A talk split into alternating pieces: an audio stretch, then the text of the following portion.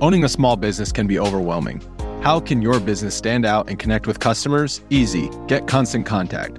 There's so many places to reach customers email, text messages, Instagram, TikTok, Facebook, Twitter, YouTube, live events, the list goes on. How are you, as the business owner, expected to own all of those channels? That's where Constant Contact comes in to help. With Constant Contact, you'll reach new audiences, grow your customer list, and communicate more effectively to sell more, raise more, and fast track growth. I use this to grow my email list, and you should too. So get going and start growing your business today with a free trial at constantcontact.com. Just go to constantcontact.com right now. Constant Contact, helping the small stand tall. ConstantContact.com. Whether you're a world class athlete or a podcaster like me, we all understand the importance of mental and physical well being and proper recovery for top notch performance. That's why I'm excited that Unifyd Healing is sponsoring this podcast. Unifyd Healing is a new and super innovative global network of wellness centers powered by Energy Enhancement System, or EE System. If you haven't heard of the EE System, you'll want to listen up. This technology promotes wellness, deep relaxation, purification, and rejuvenation. At hundreds of locations across the globe, access to a center is easy and affordable. Interested in experiencing the EE system technology for yourself? Go to unifydhealing.com slash bluewire to learn more and find a center near you.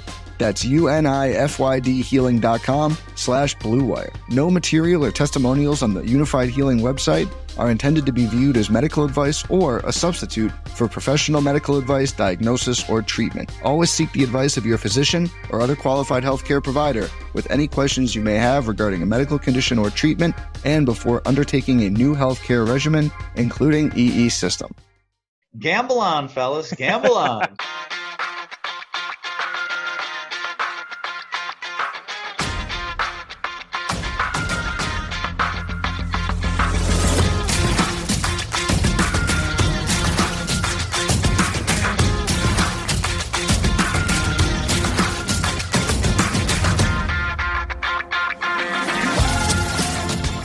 Welcome again to Gamble On, the weekly gambling podcast presented by USBets.com. I'm Eric Raskin, USBets managing editor and media director, and I'm joined by our senior analyst, Pulitzer Prize finalist John Brennan. And that voice you heard just before our theme music kicked in saying, Gamble on, fellas, gamble on. That, of course, is Phil Hellmuth, mm-hmm. and the man who appeared as our guest on episode 100 had himself a fine week, winning his 16th World Series of Poker bracelet on Sunday, putting him six bracelets ahead of Phil Ivey, Doyle Brunson, and Johnny Chan. Let's do a pardon the interruption style segment, John, in honor of PTI recently celebrating its 20th anniversary. What happens first? Someone catches up to Hellmuth in bracelets, or another starting quarterback catches up to Tom Brady in Super Bowl rings? Wow. Uh, I'm not going to live long enough to see either one happen, Eric. But, uh, you know, assuming they stick to only one Super Bowl a year, where it's conceivable that down the road they had a lot more WSOP bracelets, someday I guess. I, so I'll say the first one, the uh, Hellmuth bit. I don't know. This is a trick question because neither one of these is happening.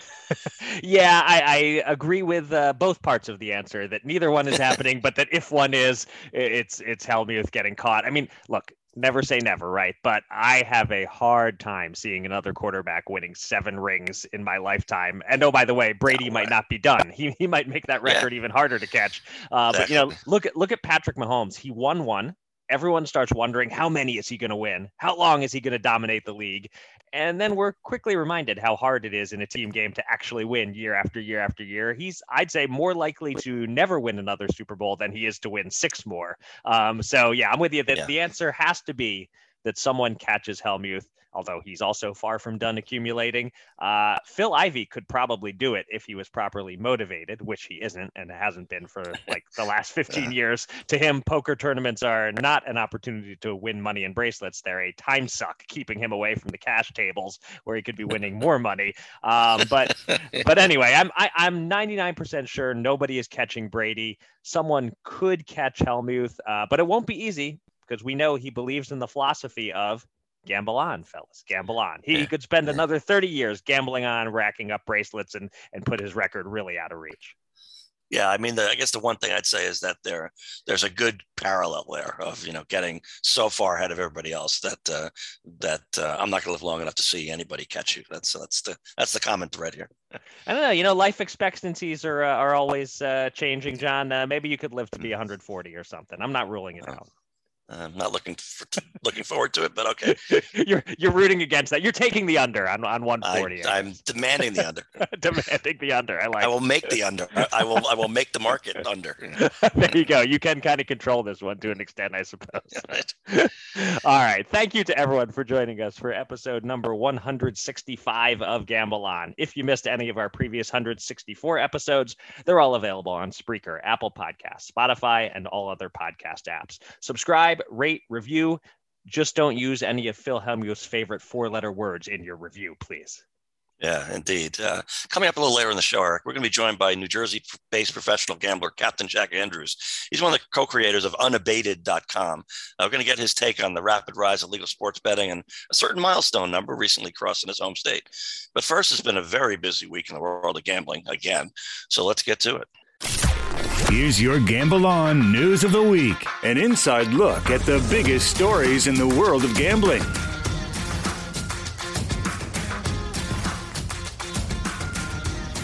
John just mentioned a milestone number in New Jersey, and that is our lead story this week. We assured you it was going to happen, and we came very close to being wrong. But nevertheless, we were right. Uh, New Jersey produced the biggest ever single month legal sports betting handle in September, crossing $1 billion with a final tally of $1 billion. $11,114,311. That edges out the previous record set last December of 996.3 million that is obviously the headline news in the world of September sports betting numbers, but there were a few other notable nuggets. Uh, revenue in New Jersey missed the record by a couple hundred thousand dollars, landing at 82.4 million. In neighboring Pennsylvania, the handle was 578.8 million, only the second highest tally ever for the state. January 2021 still holds the record there. One area in which Pennsylvania did set a state record in September was in promotional credits, handing out $19.9 million in bonuses as the sportsbooks battled for customers. And in Michigan, it was also a close but no cigar month in terms of setting a record, as bettors wagered $354.2 million, just shy of March's record 359.5 million. So what we're seeing, John, is enormous numbers but not the record shattering numbers we might have expected the first month of football season. Any surprises in these numbers for you? Are, are, we reaching a plateau point in some of these more established states, or is there still room for significant growth? Well, you know, at first I'm thinking, wait, how can September 2021 not beat any previous month from January through August? That seemed uh, preposterous to me. So I didn't get it all. But I, I do have my handwritten list of uh, handle and revenue by month here in New Jersey at my side. Okay. And I noticed that uh, New, New, Jersey, 959 million in January and 860 million in March. And those months do rank two, three in New Jersey in 2021. So it's not quite as outrageous as I first thought. But still, I mean, September 2019 in New Jersey beat out January and March of that year also also because come on, full slates of college and pro gridiron games. I mean, Pennsylvania and Indiana gamblers, you're better than this. now, as room for growth, Pennsylvania has millions more people than New Jersey, yet not even 60% of the handle last month. So lots of room to, for growth for sure there in in theory at least but it just the numbers in pennsylvania for whatever reason are not uh, not approaching the new jersey numbers uh, at least at least not yet. No no state is approaching the new jersey numbers yet. And and yet these new jersey numbers are not quite as high as i thought they were going to be. As you know john i set the new jersey line at 1.24 billion. Uh, i couldn't conceive of a world in which the billion dollar line wasn't crossed and yet we came just some mattress mack pocket change away from not getting there. Um, so while there's still room to grow, I think maybe we're seeing something close to the ceiling in these states. Um, I, I, think at least the exponential growth period is over in these states that have been at it for a few years. Um, I'm most surprised by Michigan. You know, they've they've only had legal online sports betting since January, so th- this was just the ninth month and they might be hitting a plateau or close to it already. I, I thought that would be a larger market. Uh, it doesn't help that the Lions stink, I suppose, but you know they have good college teams, and and people bet all NFL games, not just the local teams. So yeah. that was one state I would have thought for sure would set a new high in September. So, so that's probably the biggest surprise for me. Uh, we haven't heard yet from Illinois. They report later. We'll see what they do in September. We're waiting on Nevada, of course, but several of the big states are in now. And uh, I think my prediction from several months ago of five billion in nationwide betting uh, that's that's going to be an overshoot. Yeah, I, I think October is going to tell us a lot on this front because, uh, you know, it, I mean, the most likely outcome probably is very similar numbers, but um, you know there could be growth. Imagine if there's slippage though. So uh, definitely want to keep an eye on that to see. But you, you could be right. This is kind of where it's going, and yeah, to uh, sort of be saying like, well, you know, billions pretty good, I guess. But I thought it would be more. Right. I guess we're a little greedy. I guess so. It is a, a matter of perspective. Um, one one other interesting quick note is that uh, DraftKings is easily winning Michigan in terms of handle and yet mm. lost $4.3 million for the month in terms of revenue, um, which takes us back to that Pennsylvania note about promotional play. Although in Pennsylvania, it was FanDuel giving away more than DraftKings. Um, and FanDuel, uh, by the way, is beating DraftKings in terms of handle in Pennsylvania. DraftKings is winning Michigan, as I said. So I don't know. It's uh, kind of surprising that you can generate that much handle and, uh, and end up with a, a losing month. Uh, yeah, I mean, I I'll never say there's too much competition from a consumer standpoint, right. but boy, from the operators, they they certainly feel that way. Yeah. All right, our second story is related to the first. It's more numbers out of New Jersey, Pennsylvania, and Michigan, but now we're going to focus on the online casino figures in by far the three biggest online casino states. Two of the three set new online casino records in September. New Jersey reached a new high of $122.6 million in revenue, and Michigan crossed the $100 million barrier for the first time with 102.4 million. Pennsylvania landed at $97.8 million, about three and a half million short of the state's record. One conclusion I think we can draw here is that the correlation between sports betting and online casino play is strong. Like we know why sports betting is much higher in September than in August, but why should online casino be much higher unless people are on their sports betting apps and therefore more prone to dabble on the casino side? Uh, John, what are your thoughts on these numbers? And I know you have some interesting analysis about online casino tax revenue in New Jersey to share. I, I know here in New Jersey, I get bombarded constantly by my sports betting apps to go over to the dark side of online casino. That's obviously my phrasing, not theirs, but right. it's never going to work on me. But Lord knows they try, and obviously they're luring lots of consumers with the bait of free money, and it's it's just constant bombardment. So that's why it doesn't surprise me so much. Uh, New Jersey, in particular, yeah, this is going to have their first. You know, they legalized in 2013 for online casino. It's at Delaware, and so they're kind of the canary in the coal mine for everybody else. But you know, in many cases, there are Europe, European established companies who, you know, when they first got to New Jersey eight years ago, they were so happy to get into any U.S. marketplace. They didn't so much mind sharing something like a quarter to a third of the revenue with their casino partners, which is a requirement of state law. But by now, they've they're clearly questioning why do they have to share it all? You know, that's a fight they're not going to win. But I, I digress. But on the traditional casino side, they're steamed because that $100 million plus figure not only gets lumped in with regular casino revenue, which they feel makes them look like a healthier industry than they really are, that they still need help, they say. But the brick and mortar companies, they get taxed that way as if they made that 100 million, which they didn't. So they're not happy either. And, you know, they're trying to lobby their way out of paying what technically are payments in lieu of taxes or pilots on online casino revenue at all. So um, there's kind of an extreme right now where, you know, should they pay it or should they not pay it? And the question is, they probably should pay some of it and not all of it. Um, so the numbers here are huge. And uh, yet neither side is happy with this shotgun marriage in New Jersey. And for, for different reasons, obviously, but you know, watch for these pressure points to grow in 22 in New Jersey, and they're going to start percolating, uh, I think, elsewhere around the country too. Hmm fascinating stuff there in New Jersey, and uh, I, am I'm drawn again to to Michigan here as I look at these uh, numbers. Uh, mediocre sports betting handle state, as we just discussed, uh, but massive iCasino revenue state, and BetMGM is absolutely dominating there. I'm not sure the reason that they got so much market share, but they have about 40% of the profits, which is as much as second, third, fourth, and fifth places combined, basically. So I'm again, I'm not sure uh, how BetMGM got so far far out ahead of everyone else, other than that MGM has a good presence in uh, in Detroit and and in Michigan already, I guess. Um, but um, you know, in, in all of these states, operators are making more money from online casino than from sports betting, and online casino generates more tax revenue. And we keep saying this, but if these state governments really want to help with their budget issues, legalizing online casino will go a lot further than legalizing sports betting. Um, but certainly for, for gamblers and for operators, the two go hand in hand casino and sports betting ha- having these apps where it's a shared bankroll and oh, DraftKings just did a can't lose promo with a $50 max bet, and I won $45 on this, uh, you know, game where I got a line of plus 100 points.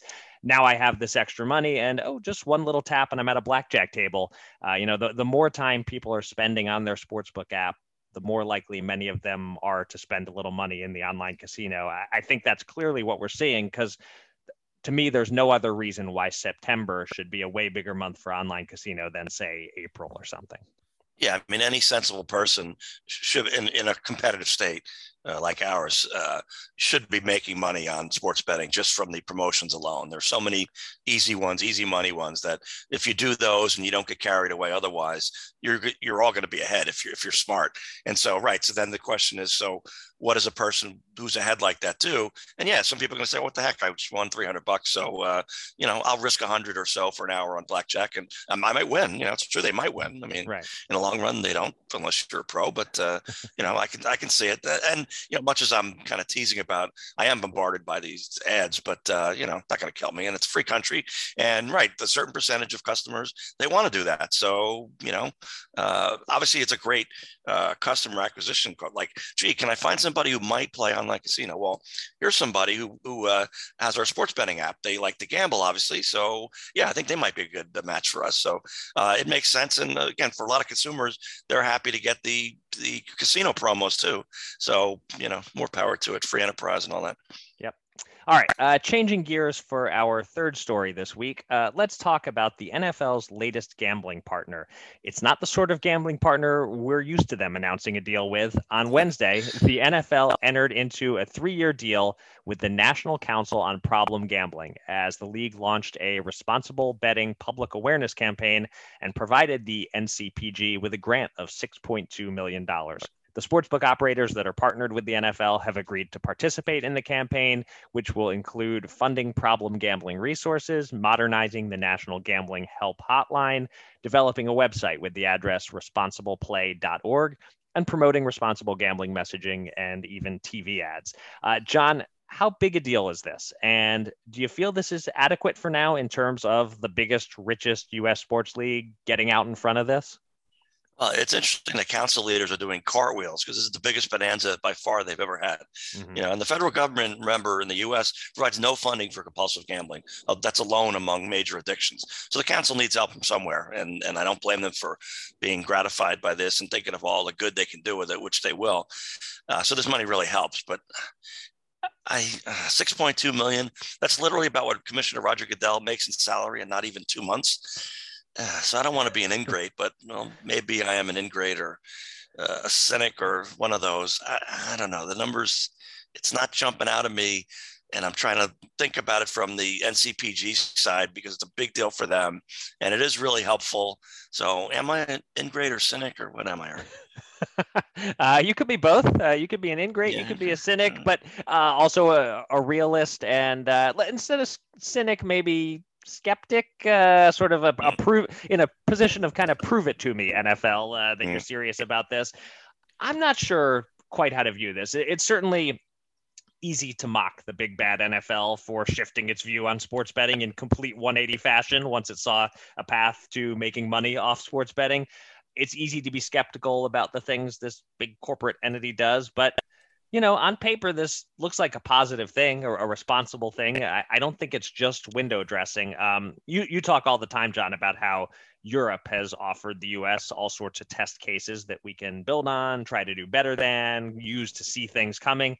I'm sure people at the NFL have been paying attention to Europe, seeing what happened there, seeing how quickly sports betting is taking off in the U.S.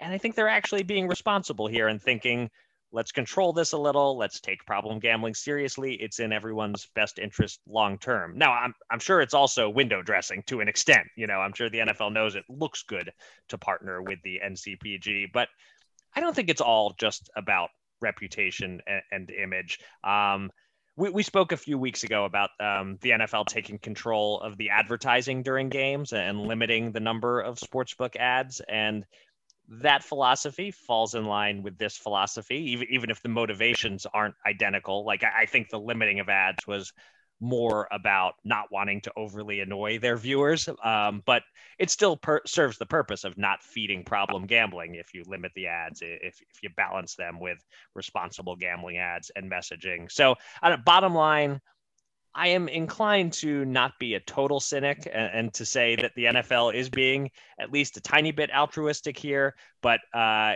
I do come back to what you pointed out, how tiny a dollar dollar figure, six point two million dollars is to this league. That's you know one slow day of jersey sales profits.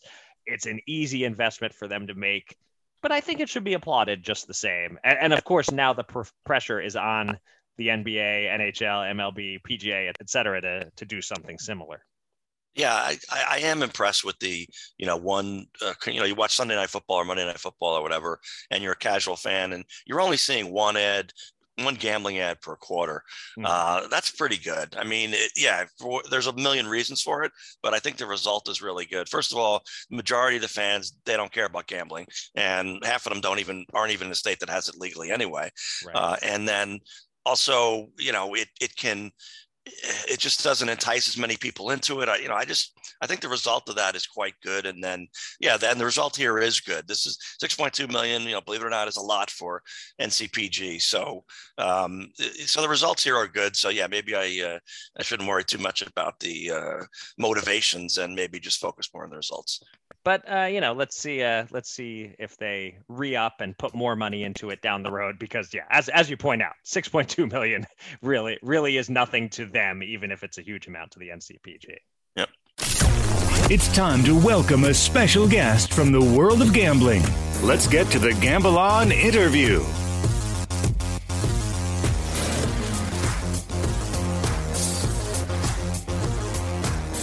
During this milestone week in New Jersey sports betting, who better to have on the podcast than one half of the team that sets the over under line every month on New Jersey sports betting handle, a professional gambler from the great state of New Jersey, and one of the creators of the website unabated.com. He's about to make his third appearance on Gamble On, and I still have no idea what his real name is Captain Jack Andrews. Jack, welcome back to the podcast. Thanks, Eric. Thanks, John. It's uh, it's great to be here with you again, up, up to three times. This is impressive. yes.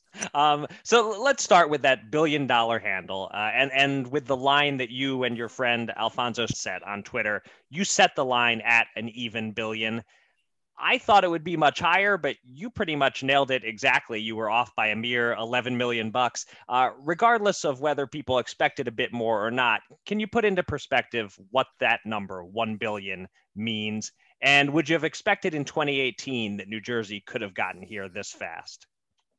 So Al- Alfonso Straffen and I, we do create the what we call the Alpha Jack Power Index number, uh, purely tongue in cheek. There's really not a lot of thought into it. There's a couple DMs exchanged back and forth, and we we take the average of our two numbers. Uh, for this one, though, we decided to just use that that round uh, 10 digit is it 10 digits? Yeah 10 digit number $1 billion because we figure everyone's that's going to be the, the headline anyway. So i was actually surprised it was that close to a billion. I thought it would be a little bit over. I know eric you had said 1.24 right. uh, we had kind of internally talked about 1.1 something so uh, but am i impressed by a billion dollars? Hell yeah i'm impressed by a billion dollars. Uh, did i envision this back in 2018 I, you know, I, I don't think I was thinking in terms of handle back then. You know, handle is something that we're the media, everyone we we glom to because we feel like it's the the shock number, um, but it really doesn't tell the tale of how successful it is. It just tells the tale of how much people in the East Coast Mid Atlantic region love to gamble. And if you've been here for any amount of time, you know that's totally true. I mean, Philadelphia, Pittsburgh, New York, Jersey, that's that's the sports betting capital of the world in terms of like people just love to bet on their sports here. So did I think we'd get a billion dollars in handle? I I, I guess I kind of did. I what the number I was really thinking about is how much revenue this would produce for the people that get in and do it right. Um, and you know, it has and it has not in some cases.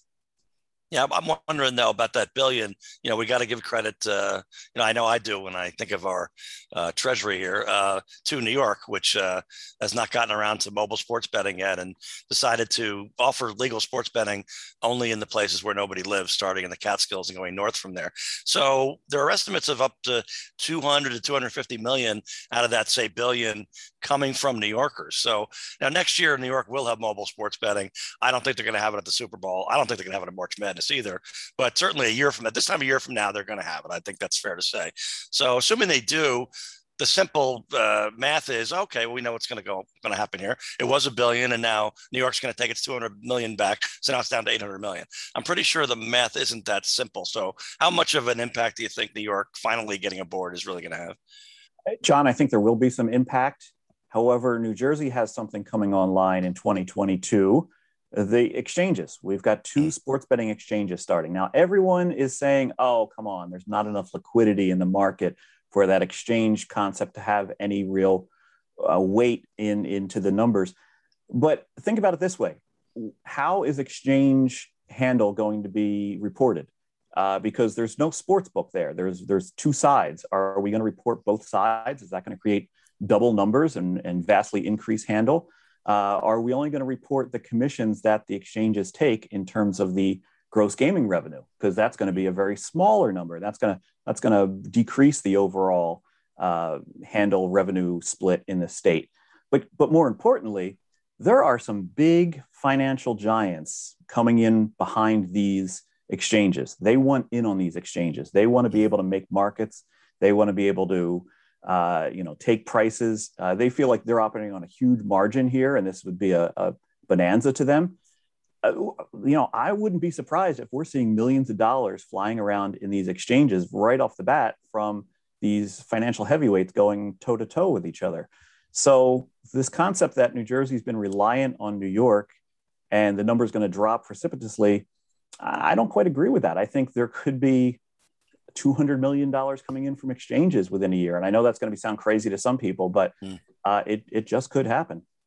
Yeah, what about with New York? Uh, we don't know how many books they're going to have. New Jersey has about 20 right now. And obviously, there's all kinds of uh, competition there that's good for the consumer.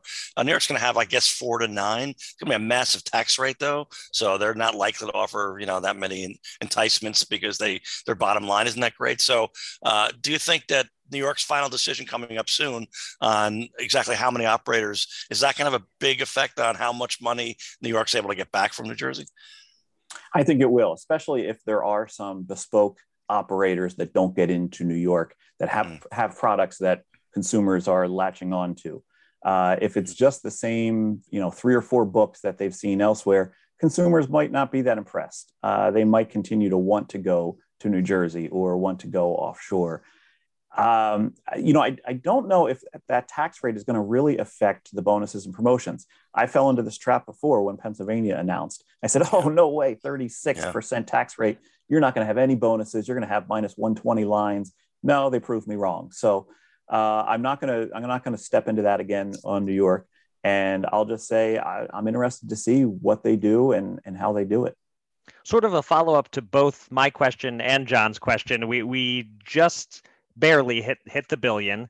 Um, for these next few months before New York uh, is a factor, really, you know, I thought we'd sail over the billion and thus all of football season we're going to crush a billion dollars in, in New Jersey with it just having barely done it. What what are your I don't want to get, don't want you to give away the Alpha Jack numbers for next month necessarily, but what are your general expectations for these next few months of football season? Are, are we going to keep building on this or is it yeah, we may or may not hit a billion each month? Uh, look, I'll, I'll, tip my hand here. Uh, October is going to be a booming month.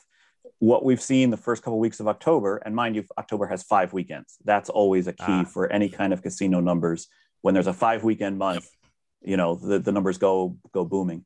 Uh, the the players, the the public bettors, have won in the first couple of weeks of October, which means they're going to plow that money right back in in the second two weekends of October, the second three weekend, third weekends, whatever. that money is going to go right back in the system. You know, these bookmakers that are crying their crocodile tears that they lost last weekend, you know, big deal. You're going to get the money back sometime this season. The bettors never end the season uh, up. So that's going to come back in. Now, if we have a week sometime in, you know, early November or so where the books crush the betters, that money doesn't come back, especially when you get towards the holiday season. People go, oh, you know what? I can't afford to go gamble with this time. I got to do my Christmas shopping, holiday shopping, whatever. Uh, so that's why we always see a decrease in November. December peaks up a little because of the bowl season, get some some extra bets in there. Uh, we have NBA and NHL going now. So I'm pretty confident in saying we're going to top a billion each of these last four months of the 2021 calendar year in New Jersey. November is the only one that I'm a little bit suspicious about. I could see November going under the billion mark, but October and December, yeah, almost certainly over. Okay. Um, so uh, on your site, Unabated, uh, you guys are providing tools to make people better at sports gambling to help them stay in the game longer, at the very least. I'm not so sure these sports books have the same goal. Um, in three years now, uh, actually a little over three years of legal sports betting in New Jersey, what's the number one thing you feel the books or the state are doing right, and what's the number one thing you feel they're doing wrong? Uh, thank you, Eric, for bringing up unabated.com. I, I appreciate that. Uh, okay, in in these three years, and I've been very close to this industry for a while now. The one thing that I think these books are doing a commendable job of is the betting buffet. In other words, we have expanded sports betting um, almost hyperbolically from where it was a decade ago when it was really you just had sides, totals, and you had Super Bowl props. Now there are tons of props, and the, and the bettors love the props. Uh, we have a Discord channel on our site, and the, the biggest conversations are all about the props every week. People love the huge buffet of lines available to them. And I think that's good that the sports books are embracing that. It's a lot of surface area for a sports book to cover when they offer all these derivatives and props. Uh, but the bettors are eating it up and they really love that they're not just restricted to a side and a total, a money line on a game. Now, the thing that the sports books are, this is going to be problematic, is they're not happy with the organic hold of sports betting. The organic hold of sports betting has always been five to eight percent, roughly, uh, is the margin. And we all know that's a low margin for this industry. And they want to push that forward. They, they want to go, no, we really need to have like eight to 15%. And then we had states like Tennessee that are even encouraging a higher margin. Well, that encourages things like same game parlays, which are usually not priced well for the bettor. There, there's an extra amount of VIG packed in there, and they don't kind of show you the, the calculations on how they came up with this parlay uh, price you just kind of go, oh, it's all in the same game, so therefore it must be good. So I, you know, I don't, I don't mind that this is only paying uh, plus 150 for these three events to all happen in the same game, and the same game parlay is is is in order to kind of push that revenue number up higher. Um, look, same game parlay started in Australia because they weren't allowed to do in-game betting, and this was a way for them to have, you know, you create a narrative on how the game will go, and you kind of string those all together to create a bet. That's where same game parlay started and they've expanded into this you know lottery ticket mentality where you just create this ridiculous lottery scenario sometimes with inverse correlation and hope that it hits. Uh, and you know hey we, we all know what the hold is for the lottery. And the sports books are starting to resemble that in terms of the hold for these same game parlays. We're pushing into double digit hold percentage overall which is a little bit scary. Uh, when you gut the fish very quickly uh, you know, there's, there's not sustainable. So um, the, the bettors, you know, unfortunately getting gutted by these uh, same game parlay products. Right. And, and speaking of the, the books, uh, not being satisfied with the hold, wanting to win as much as they can, or in some cases, I guess, n- not lose much. Where are you on the current state of successful bettors getting limited in New Jersey? Is that a major problem, a minor problem? Where are you on that? Uh, it's a problem that I, I, think I'm tired of trying to change the narrative that's out there about it. Uh, you know, the books come back and say it's a business decision. Uh, sports betting is a recreational product. You shouldn't desire to make a living off of it. Uh, whereas, you know, as myself as a professional bettor, I said, well, then why are you promising all these untold riches on your TV commercials? Why are you saying that, look, you can win it all, you can do it all with with this sports book? Um, you know that that message is is contradictory. Uh, here's my solution: make all sports books display their maximum bet they're willing to take, with a caveat of we allow you to exceed this if we so desire.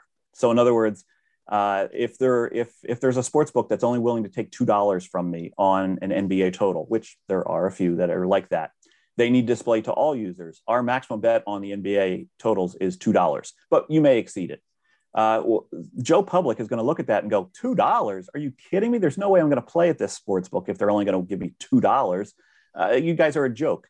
Uh, it's a sort of public embarrassment. So. Mm-hmm if they're if they're going to restrict anyone to that low of a limit, they need to say that's our limit for everyone, and you're free to uh, exceed it if we so choose to let you, rather than it be we have these sky high limits, but we're free to decide if we want to limit you down to a lower number than what everybody else gets.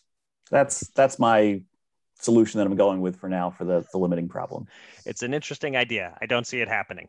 No, I'm sure you don't either. no. Until I become the uh, the director of the uh, the DGE, but right. I, am still waiting for that political appointment.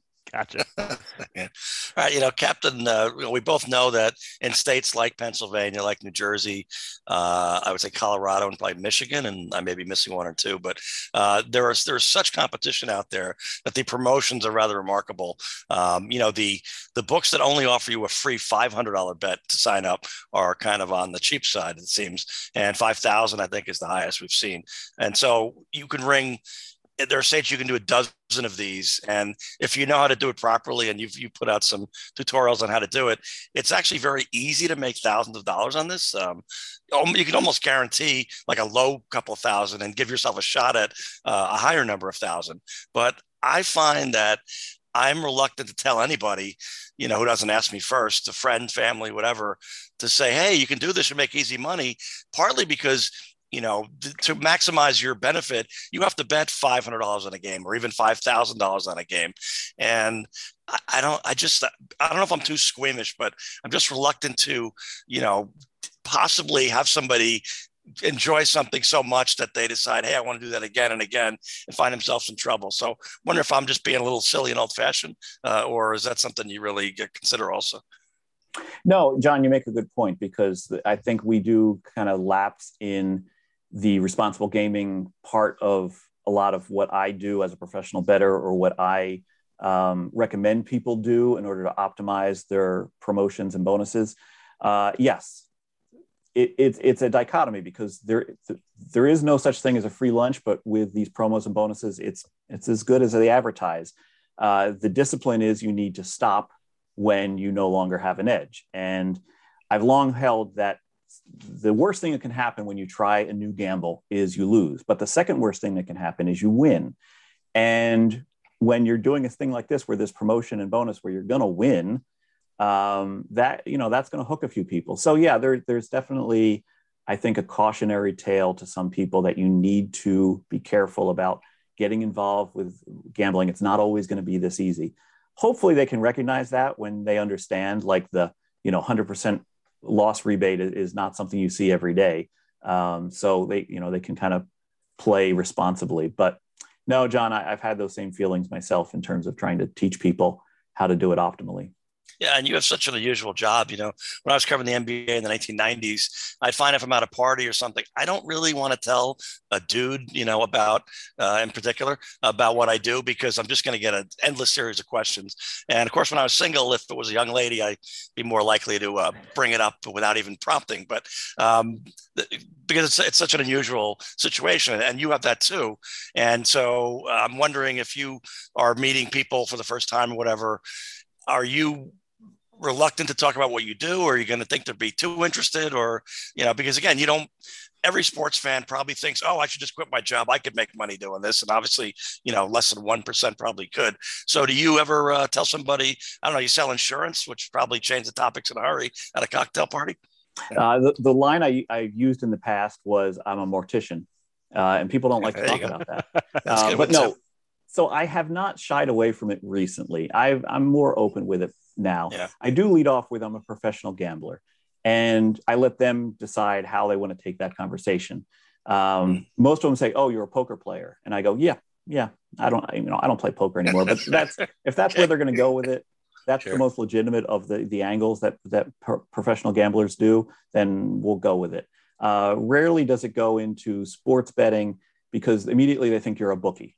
Uh, that's just w- where they go. And I, you know, I try to explain, but it gets complicated fast. So uh, I don't shy away from it. I say I'm a professional gambler, and I kind of let them take the lead on where they want to go with that. Um, but yeah, it's it's not something that it's it's really easy to um, explain your profession in in a 10 minute conversation. So, so the people that you meet at these at a party or a social function or, or whatever, where you are introduced under your real name, do you then do you tell them that you are also Captain Jack Andrews, or do you do you not let those streams cross? No, you know, I don't. I don't advertise my YouTube channel. I don't say that. Oh, I've got you know, sixteen thousand followers on YouTube and whatever it is on Twitter. Um, I, you know, I'd, I'd rather not kind of just give that identity away right away anyway. Yeah. Right. You don't, you don't, you don't want to run that risk that somebody is going to uh, out you under your real name uh, since you've, you've been this successful remaining uh, anonymous under the pseudonym. Or, or am I the only one who still doesn't know? no, no, you're not. You're not the only one at all. No. Here's the thing. The reason the reason I originally did it was I didn't want the casinos and sports books to know who I was they figured it out because when you have an account, you have to submit identification and verification and all that. You know, so it doesn't take long for them to go, who's this sharp bettor? Pull up my ID picture, whatever they have, and go, oh, okay, now I know Captain Jack's real name. Uh, and sometimes they like to to throw that out at me. You know, like right. they like to refer to me by my real name in private conversations just so they, you know, can say that they know. But whatever, it's a cat and mouse game. Right. right well, uh, the third appearance on Gamble On has been uh, at least as fun as the previous two, if not more so. Uh, thanks, uh, thanks for coming on once again, Captain Jack. And I'll uh, let everyone know in case they're not following you on Twitter, it's at CapJack2000 is the uh, is the place to find you there. Thanks for coming on G- Gamble On once again. Thanks, Eric and John. Always a pleasure. Two men, two men, ten thousand dollars. Will they run it up or blow it all? It's time to check in on the Gamble On bankroll.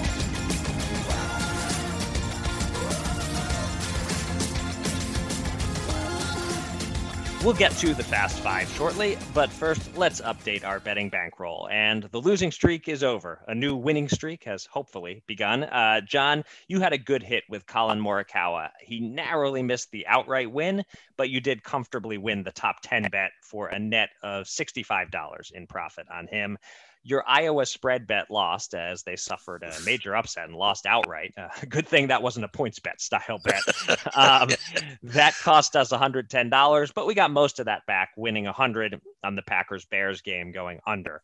Add it all up, and we won 55 bucks. We're now down $1,477. We also have $1,110 on hold in futures bets which leaves us with $7,413 available to bet with this week and I'm up first. And as I noted in my weekly Tuesday NFL early lines column, line it up, uh, the teaser menu this week is a bit tricky with some gigantic spreads that don't get all that safe if you move them the standard six or seven points. So, this, I think, is a good week to go for the 10 point tease with a few big favorites. These teams are arguably the three best teams in the NFC. They're all playing at home. And I looked around at a few sports books to find the best combination of lines, and FanDuel seems the best place for this one. We have the Rams hosting the Lions. It's a 15 and a half point spread. We move that down to f- minus five and a half, gets us past those key six, seven, and eight numbers. Uh, we have the Bucks hosting the Bears. Tampa uh, favored by 12 and a half. We can move that to minus two and a half. Again, past a key number. They just need to win by a field goal at home against the Bears and their rookie quarterback. And then we have Arizona. I'm not sold that the Cardinals are all that great, but they're at least good, and maybe they're elite. They're favored by 17 and a half against the Texans, who stink, totally stink. For as long as they don't have Tyrod Taylor, uh, they are not a good team at all. That week one win over Jacksonville threw us off the scent a little, but now they're one and five, and they're as bad as we expected them to be.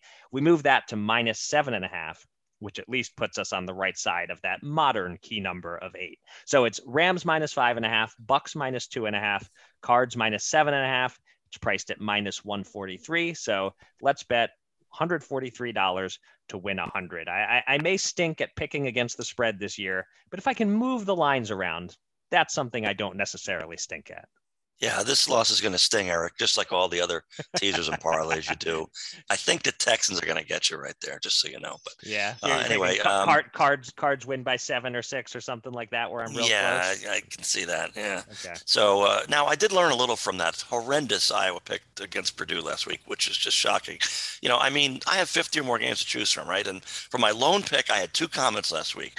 Iowa's win over Penn State in the previous games, not as impressive as it might have seemed, which is true. Mm-hmm. And I hope the Hawkeyes can handle the rarefied air of being ranked number two. And I was a little, you know, dicey on that. And so the, the lesson is if you don't have anything good to say about the one double digit favorite you pick in a week, pick another game, dummy. so I learned that. I don't know why I had to learn that lesson, but I did. Now, moving on, but staying in the Big Ten, uh, I shopped around and found the full 21 points for Indiana at home against Ohio State on Saturday night, 110 to win 100. You know, the Hoosiers were competitive against Cincinnati and Michigan State at home, and uh, they'll be the same here against a banged up Buckeye squad. And I'm not hedging this selection at all. I like it. Okay. All right, good. Um, my second bet this week is a boxing bet. Uh, Newark, New Jersey's own 2016 Olympic silver medalist Shakur Stevenson takes on probably his best opponent yet in Atlanta on ESPN Saturday night. He faces 2012 Olympian Jamel Herring. Stevenson is a big favorite. He's between seven to one and nine to one. Stevenson to win by decision is nicely priced at minus 130 when it probably, I think, should be closer to minus 200. Uh, Stevenson has eight KOs among 16 wins, but as you take on better opposition, your KO rate goes down, not up. This is probably a distance fight, and it's probably Stevenson winning comfortably. Let's bet $130 to win 100. All right. And, uh, you know, I've become fond of the off offbeat NBA futures bet I chose this week for colleague Mike Seely's article on offbeat NBA futures. So I'm going to go 100 to win 170 on DraftKings. I'm picking field when it comes to the state of the NBA championship next summer. Uh, so what does that mean? I lose if the champion is from California, New York, Florida, or Texas. So I lose if it's Lakers, Clippers, Warriors, Nets, Heat, Mavericks, pretty much that group, and that's a little mm, that's a little scary. I do get the Bucks, the Suns, the Jazz, your 76ers, the Nuggets, and so forth. You know, I wouldn't call this an even money uh, line, but I'm getting a far better number than that. So I also expect the field team to make a blockbuster deal in February, and if not, let's go Bucks to repeat. I like I like that, and uh, it, I like it especially in terms of just sort of a fun sweat. It gives us a lot Yeah. to root for Yeah. as the playoffs begin. We're not we're not going to be out of it until you know the earliest I think we could be out of it is like the NBA Finals. Maybe gets like a, uh, the the Nets against the Lakers or something, and then we're done. But at, at least up Mhm. until that point, we're we're Yeah. sure to have a dog in the fight. So okay. Exactly. All right, we finished the show with the Fast Five, where if I could buy out of the contest and surrender, I would, but that wouldn't make for very good podcasting, I suppose. Uh, John and I had two shared picks last week, and we split them, winning by a lot with the Rams and losing by a lot with the Lions. But I went 0 and 3 on my other picks, and John went 3 and 0 on his. So his four and one week lifts his record to an outstanding 18, 11 and one, which would have you tied for 200th place out of nearly 2,000 in the super contest right now.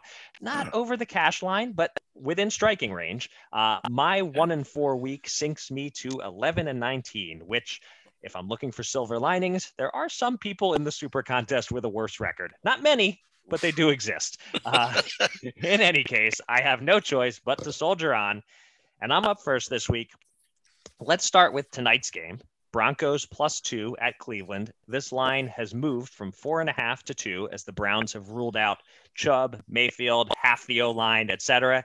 It hasn't moved quite enough, in my view. And we all know about Teddy Bridgewater's record as a road dog. I like the Broncos here, even if Case Keenum in place of Baker Mayfield isn't necessarily that big of a downgrade.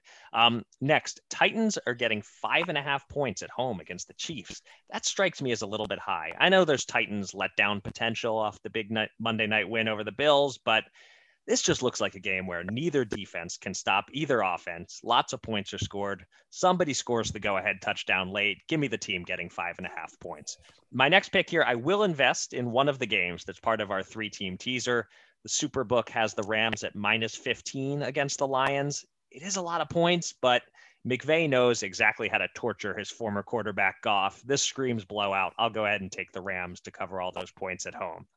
Next up is the most surprising line of the week. I can hardly believe the Raiders are only favored by three at home against the Eagles. That number suggests that on a neutral field, these teams are supposed to be even. I just don't see it. The Raiders are league average. The Eagles are a full level below league average. The Raiders are just fine without Jon Gruden. Uh, I nearly picked them for the Fast Five last week, and I wimped out, stayed away. Uh, anyway, Raiders minus three is for me the easiest pick of the week.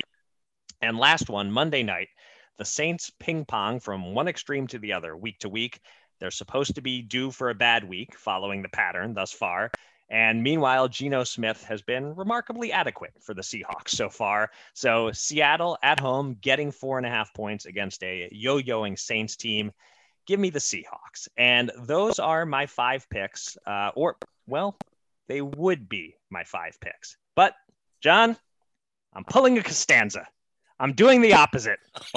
it's a bold move to distrust my picks so much that I just completely take the other side but that's what I'm going to do. After starting the season with a four and one week, you'll recall week one, I am an unfathomable seven and 18 since, which means I would be a spectacular 18 and seven the last five weeks if I'd had the foresight to just do the opposite.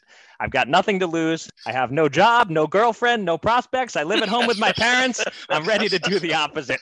So erase everything you were uh, jotting down as I made my picks. Give me uh-huh. the Browns minus two, the Chiefs minus five and a half, the Lions plus 15, the Eagles plus three, and the Saints minus four and a half. Those all look like losers to me on paper, but what do I know? I'm 11 and 19. I'm giving this strategy a whirl. My mind's officially blown because we have three of the same five games.